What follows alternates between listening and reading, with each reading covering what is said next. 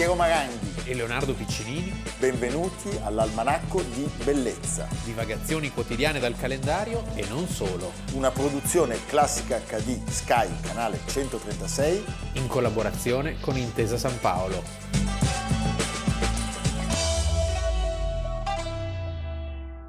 Almanacco di Bellezza, 23 novembre. Leonardo Piccinini. Piero Maranghi. Incomincio io con eh, le scuse a una telespettatrice, a tutti i telespettatori, mi scrive, scrive su un sito pubblico Renata Carloni lamentando le mie battute sessiste, in particolare ah. c'è un riferimento alla, alla, alla première dame francese che io avrei definito credo Cavedano. No, stava nascendo uno scandalo diplomatico. Va bene, io, io mi livello. scuso, poi la signora sottolinea che queste cose tu non le fai e non le faceva Filippo a questa sua affermazione io preferisco non rispondere. Sì, io non mi metto neanche il dito nel naso. Eh, io non, vorrei non rispondere a questa affermazione.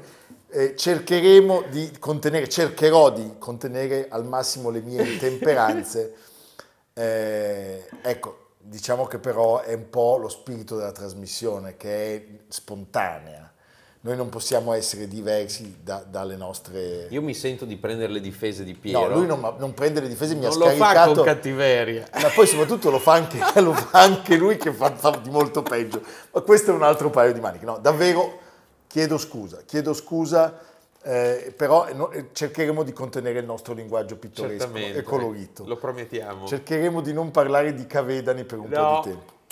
Va bene. Eh, la seconda cosa che ci piace annunciare oggi è l'uscita di un libro, un libro che è in libreria da, da un paio di giorni, dal 21 di novembre, ed è un libro di libri, è un libro che racconta eh, e, e, ci fa scoprire i segreti di quelli che scrivono i libri. E chi poteva essere l'autore se non La Carlotta mitica Sanzogni, donna di libri, amante di libri. Bellissima, si bellissima dire, donna, si può, si può ancora dire. È che se poi non lo dici, è bellissima Carlotta, devo dire. Sì. Se non lo dici poi vuol dire che non lo è. Quindi quando non diciamo, ah, eh, bisogna stare attenti. Siamo messi così. Siamo, ci siamo rovinati con Madame Macron. Esatto. Eh, per Carlotta i libri sono il presupposto inalienabile dell'esistenza. E non ha tutti i torti. E non ha tutti i torti. Allora, dove si scrive e come si scrive? A cura di Carlotta Sanzogni. Le foto molto belle sono di Pietro Baroni e eh, l'editore è lo stesso nostro. Eh, certo. È il nostro editore. Il nostro editore. Un libro. Rizzoli, Rizzoli. Rizzoli. Questo libro raccoglie le testimonianze di grandi autrici e autori, donne e uomini, Chiara Valerio, Walter Siti.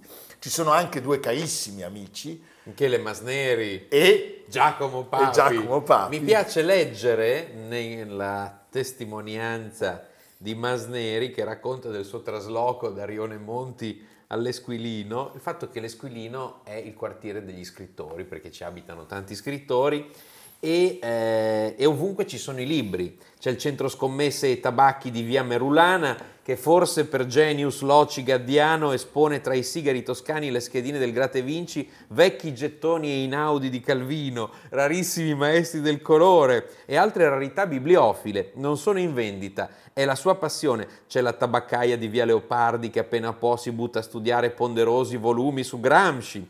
C'è il barbiere Mustafa che in via Buonarroti, oltre a tagliarci i capelli a tutti, fa un servizio di ricezione pacchi.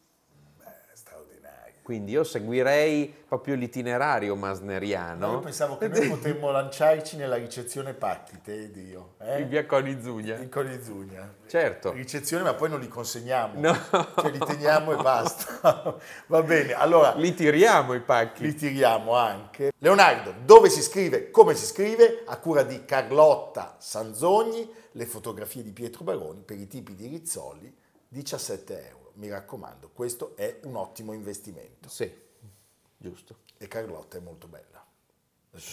Beh, oggi Leonardo si parla della più celebre figura, del più celebre pistolero fuorilegge della storia americana. Personaggi rozzissimi che l'epica del western ha consacrato. Un sacco di menzogne. Sì. Eh? Billy the Kid al secolo Henry McCarthy che nasce a New York, Sì, quindi, quindi nasce bene, il 23 oggi novembre del non a Manhattan. No, del non c'era ancora le Twin Towers. 1859, non c'era ancora.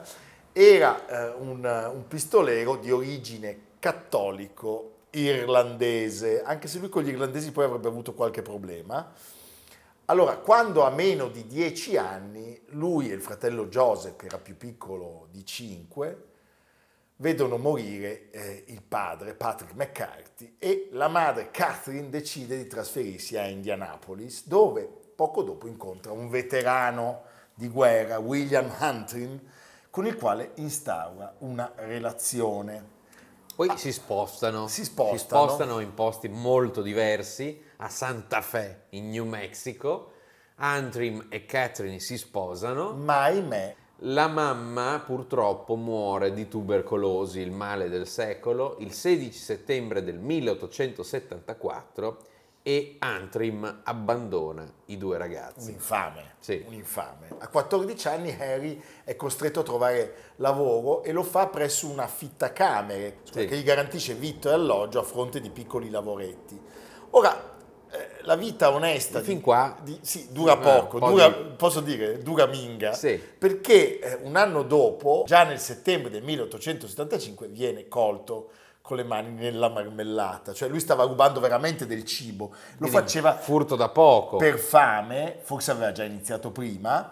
Però e- diciamo che nell'America dell'epoca non si scherzava. No. Anche perché se tu ne avessi tollerato uno, lì, Beh, lì è erano tutti morti di fame. Tant'è che lui va subito al gabbio e eh, dopo eh, poche settimane, eh, quando è di nuovo a piede libero, Ci prova gusto. e cambia, diciamo, livello. Vestiti e armi da una lavanderia cinese. da una non si sa lavanderia bene cosa ci facessero le armi. Beh, perché sai, Eh, lo fa con un complice, non è scaltrissimo perché viene arrestato di nuovo e messo in carcere. E qui impara un'altra cosa che gli riusciva molto Sì. bene, l'evasione. Lui nella vita amava evadere, ma non evadere così, sì, con la mente. eh, ma dal carcere. Sì, anche perché consideriamo che erano piccoli carceri di provincia, però insomma, La cosa viene notata dal giornale locale, il Silver City Herald.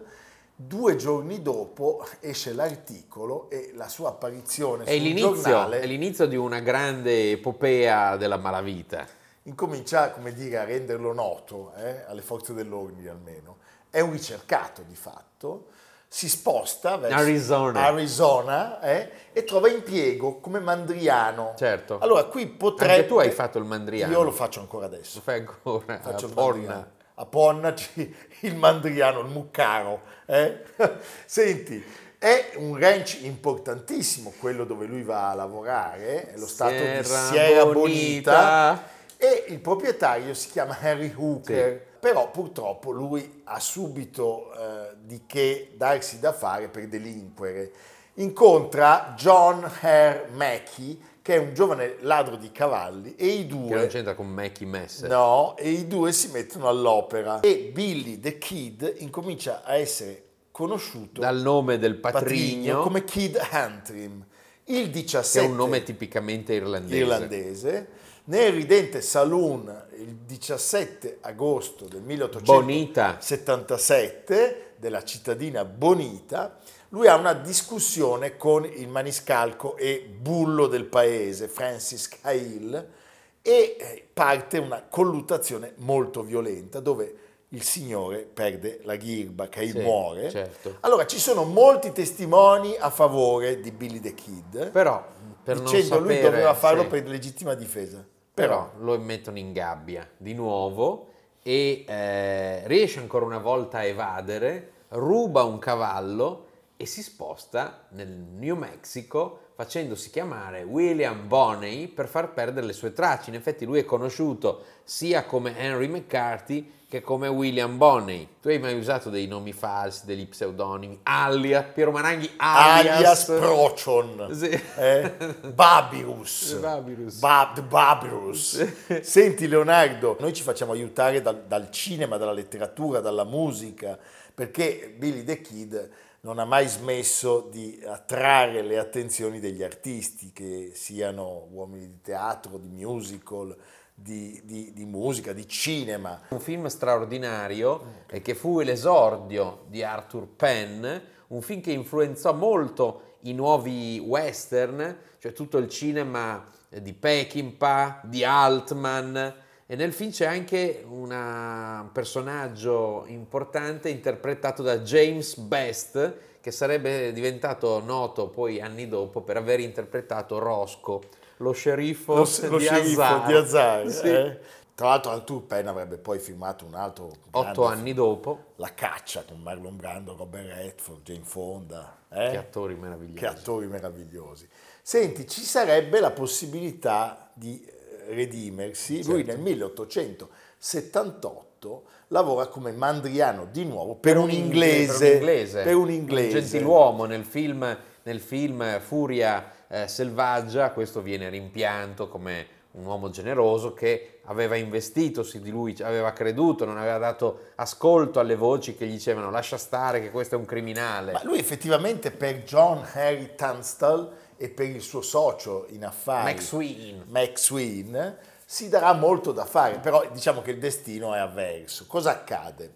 Questo Tunstall e Max Ween eh, insieme sta- stanno cercando di farsi largo, ma eh, i- c'è una triade di irlandesi che eh, domina il mercato e che ha molti addentellati con lo sceriffo, eh, il governatore, la politica. Aum, aum. Aum, aum. E quindi eh, Murphy, Dolan e Riley, che sono i tre irlandesi, a un certo punto, con l'aiuto di uno sceriffo, chiedono il sequestro di 40.000 dollari in cavalli e mucche che sono posseduti appunto dagli amici di Billy the Kid. Il 18 febbraio un gruppo di uomini guidati dallo sceriffo uccide a sangue freddo Il datore di lavoro Tunstall. di Billy the Kid. e Billy the Kid non sta a guardare perché lui ammazza lo sceriffo e il suo vice e quindi un'altra volta diventa il cattivo. Cosa accadrà? Ci sarà una battaglia, la battaglia di Lincoln.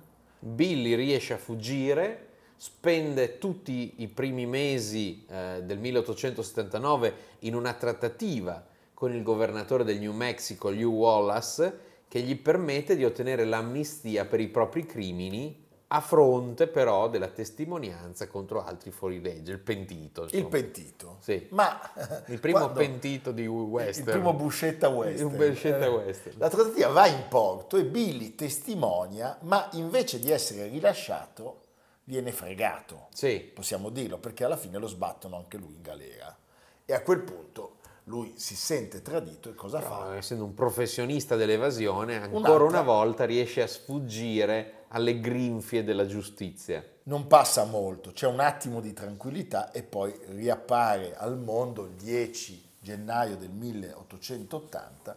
Sappiamo che un aspirante pistolero, Joe Grant, arriva a Fort Summer, non lo riconosce e gli dice di voler ammazzare Billy the Kid, che ormai è uno con la taglia. Sì, allora Billy, che è intelligente, chiede di poter vedere da vicino la sua Colt con l'impugnatura in avorio, sposta il tamburo per- perché, contrariamente alle regole dell'epoca, il primo colpo sia a vuoto, perché nel tamburo sono sei colpi. Ma uno lo tenevano libero perché Uno non libero, esatto. E quindi Come quando chiama quello- quello, che colpisce il quello- cane? il cane, quando quello spara, Sì, eh, non, non parte, la- non parte perché il proiettile e ne rimangono altri cinque. ma intanto Billy lo uccide, lo Esatto. fredda. Il 2 novembre del 1880 arriva un nuovo sceriffo, quello che è noto al mondo, Pat Garrett. Pat Garrett, grazie a Sam Peckinpah, Sì. eh, che vuole catturare e uccidere o, o James uccidere- Coburn. James Coburn, Chris Christopherson, Sì. che vuole uccidere Billy the Kid. Allora, agli inizi di dicembre eh, Garrett e i suoi uomini gli tendono un'imboscata, ma sbagliano perché nell'oscurità invece di colpire lui ammazzano un suo amico 22enne, un Eh, fuorilegge. C'era eh. poca luce all'epoca, non c'erano le strade illuminate. No. C'era intorno alla, alla capanna, l'armonica, L'armonica, il, la sedia dondolo. Bob Dylan. Bob Dylan canta Knocking Heaven's Door. E c'è anche Paolo Conte con la fisarmonica di Stradella. Sì, Stradella, sì. Senti, eh, viene catturato e trasportato a Santa Fe, lui con i suoi sodali, e Billy in un estremo tentativo di salvarsi cerca di rinverdire quelli che erano stati gli accordi disattesi da pentito, ma non gli gira.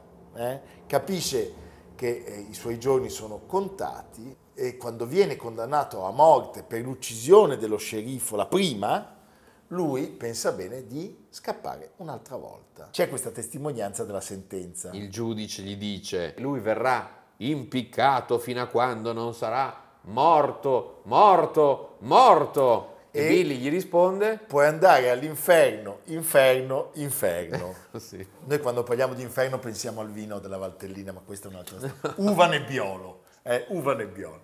Senti, eh, lui scappa un'altra volta, siamo al 28 di aprile, si libera delle manette, uccide due vice sceriffi, mamma mia, e dopo un conflitto a fuoco se ne va a cavallo dalla città, i testimoni dicono cantando, sprezzante. È un personaggio mitico. C'è da dire che l'America era molto vasta, erano territori in larga parte inesplorati e quindi non era come oggi che uno lo becchi subito. Eh, e quindi questa continua fuga, un uomo in fuga, diventa ben presto una vera leggenda.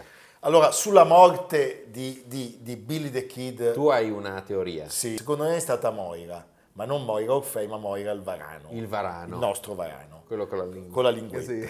No, allora, noi sappiamo che eh, Garrett eh, avrebbe raccontato eh, che, che Billy the Kid, entrando in una stanza dove lo sceriffo stava interrogando un suo sodale, eh, avesse provato a estrarre la pistola e che Garrett fosse stato più rapido nello stenderlo. In realtà questo è un racconto molto romantico, ma probabilmente falso, cioè le fonti più accreditate sostengono che ci sia stata un'imboscata e che lui sia stato ucciso a sangue freddo senza che avesse il tempo di difendersi. Dopo le conclusioni di Leonardo che getteranno una nuova luce sul mistero, Assolutamente. eh, noi ci affideremo alla, alla versione cinematografica falsa ma meravigliosa di, di Sam Peckinpah. Sì, tra l'altro un film del 1973, quindi sono 50 anni, un film di struggente bellezza, James Coburn, Jason Roberts, attori meravigliosi, meravigliosa fotografia, celebre colonna sonora di Bob Dylan Che recita che recita. Stiamo parlando in realtà di una leggenda che si è, che si è sviluppata nel giro di pochissimi anni, perché questo Billy the Kid, questo personaggio mitico, muore a soli 21 anni. 21 anni, aveva fatto solo a tempo a votare per il Senato italiano. Aveva appena compiuto 21 anni. No, pazzesco, pazzesco. 21 anni eh, ne ha combinate un certo numero. Sì, meglio vivere di più però. Sì, e, e Ecco, non sparare. e- e e non, non diventare famosi. No, noi ci limitiamo a mangiare fagioli. che si campa lungo. Che si campa un sacco di anni.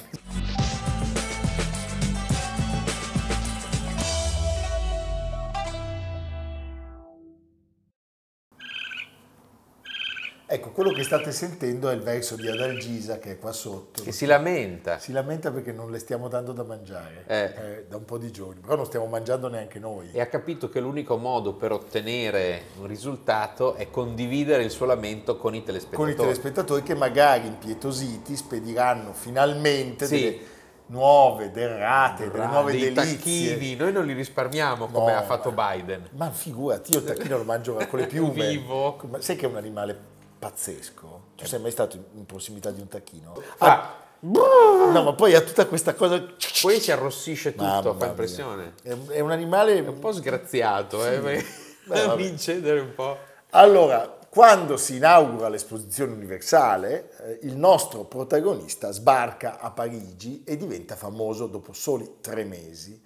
Gli anni sono 37, lui è nato a Périgueux nel Périgord. Che fantasia. Eh? Il 23 novembre del 1863 si chiama Georges Goursat. Che non è Serà, No, è Gursa. ma noi lo conosciamo col nome di Sam. Sam. Sì. Allora, lui era il primogenito di nove figli. C'è una cosa meravigliosa e molto crudele, non ce ne vorranno gli animalisti nel Perigord, e non solo nel Perigord, che è il foie gras. Sì, certo, crudele perché sappiamo Beh, sì, perché si come lo fa. gonfia, sì. No, inchiodate alle Sì, assi, sì, no, delle cose inaudite. Però, In America è stato vietato. eh. ecco, bravi, gli americani però fanno altro, Sì. ma, ma vorrei lasciar perdere.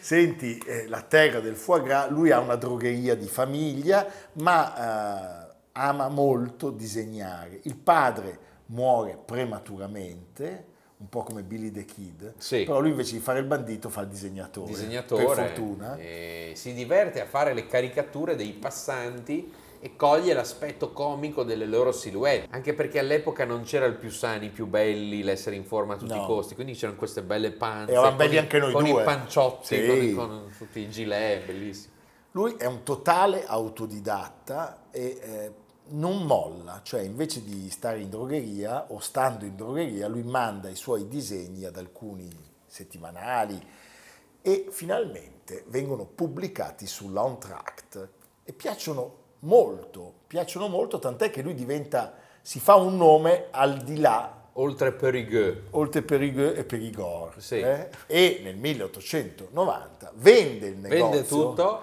Il negozio in, Pla- in Place Francheville, Sì, e va a Bordeaux da uno zio commerciante dove pubblica altri album e le sue prime caricature sulla Petite Gironde, ispirato dagli straordinari lavori di Leonetto Cappiello. Andatele a vedere, ci sono quei meravigliosi cartelloni pubblicitari, soprattutto di, di- di liquori, di E beh, cose... quindi ci piacciono. Sì. E poi a Marsiglia. Si va a Marsiglia, Dove c'è? eh, il sapone. Sì. Bravo, Leonardo, come sei, come sei sempre sul pezzo. Sì. E eh, incomincia a firmare le sue opere lì con lo pseudonimo di Sam, presumibilmente in omaggio ad Amédée de Noé che si firmava Cem. C'è un incontro decisivo. Con un dandy. Jean Lorrain. Jean Laurent. Eh, Jean Lorrain, il dandy Jean Lorrain, poeta, E insieme questi due improbabili vanno a Parigi. vanno a Parigi. A me vengono in mente Dustin Hoffman e John Voight in Ah, no, sì, da sì. marciapiede. L'indiano metropolitano. E a Parigi si sa, c'è un inesauribile serbatoio di modelli, di spunti. Certo, siamo Quindi- nella Parigi in pieno sviluppo, nella Ville Lumière, eh, nella Parigi che vedrà Toulouse-Lautrec, le ballerine, il cancan e tutto quello che sappiamo e soprattutto c'è una Parigi molto ricca e mondana di cui lui diventerà un eh, grande ritrattista, perché la, la buona società amava vedersi e riconoscersi nelle caricature di Sam. A un certo punto va a finire che se non sei nei disegni di Sam non sei non nessuno. sei nessuno. È un po' come oggi non essere mai pubblicato da Dago. Da Dago. sì. Non conti niente. Sì. eh? Senti, l'esposizione universale è certamente un luogo eh, dove si può attingere per ispirazioni diverse. Lui sceglie l'ippodromo di Longchamp e le corse dei cavalli come luogo per entrare alla grandissima nell'alta società. Sono gli stessi luoghi frequentati da Boldini, tanto per dirne uno, cioè un altro di quelli che puntava Beh, alto. lui puntava altissimo, Ecco, eh? Anche per essendo piccolino, puntava piccolo alto piccolo piccolo, come lo vediamo nel ritratto di von Menzel. Esatto. Senti Leonardo, a sue spese esce un album che lui pubblica appunto attingendo ai suoi risparmi, Le Turf, con le caricature di molti personaggi di spicco della società parigina dell'epoca. Fa il botto a quel punto, diventa molto famoso e Che a eh, un certo punto è solo l'inizio. lui segue i ricchi dovunque i ricchi vadano, quindi va a Deauville, va a Trouville,